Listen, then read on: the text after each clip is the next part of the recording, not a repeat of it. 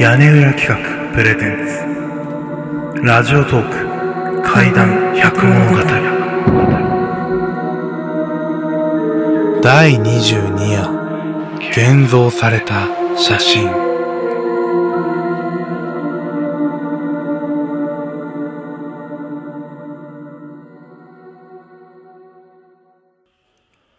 ある病院に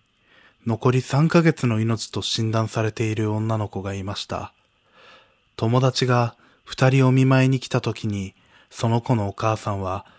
まだその子の体がベッドの上で起こせるうちに最後の写真を撮ろうと思い、病気の子を真ん中にして三人の写真を撮りました。結局、それから一週間ほどで急に容体が悪くなり、3ヶ月とも持たずにその子は亡くなってしまいました。葬式も終わり、多少落ち着きを取り戻したお母さんはある日、病院で撮った写真のことを思い出しました。それを現像に出しに取りに行ってみると、その写真が見つかりません。写真屋さんに聞いてみると、いや、現像に失敗して、と言うそうです。不審に思ったお母さんは、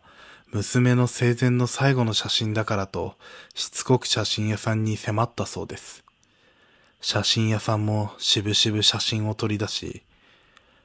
見ない方がいいと思いますけれど、驚かないでくださいね。と、写真を見せてくれました。そこには、三人の女の子が写っていましたが、真ん中の亡くなった女の子だけが、ミイラのような状態で写っていたそうです。それを見たお母さんはとても驚きましたが、供養してもらうといい写真を持ち帰りました。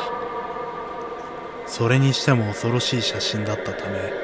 霊能者のところに供養してもらうときに、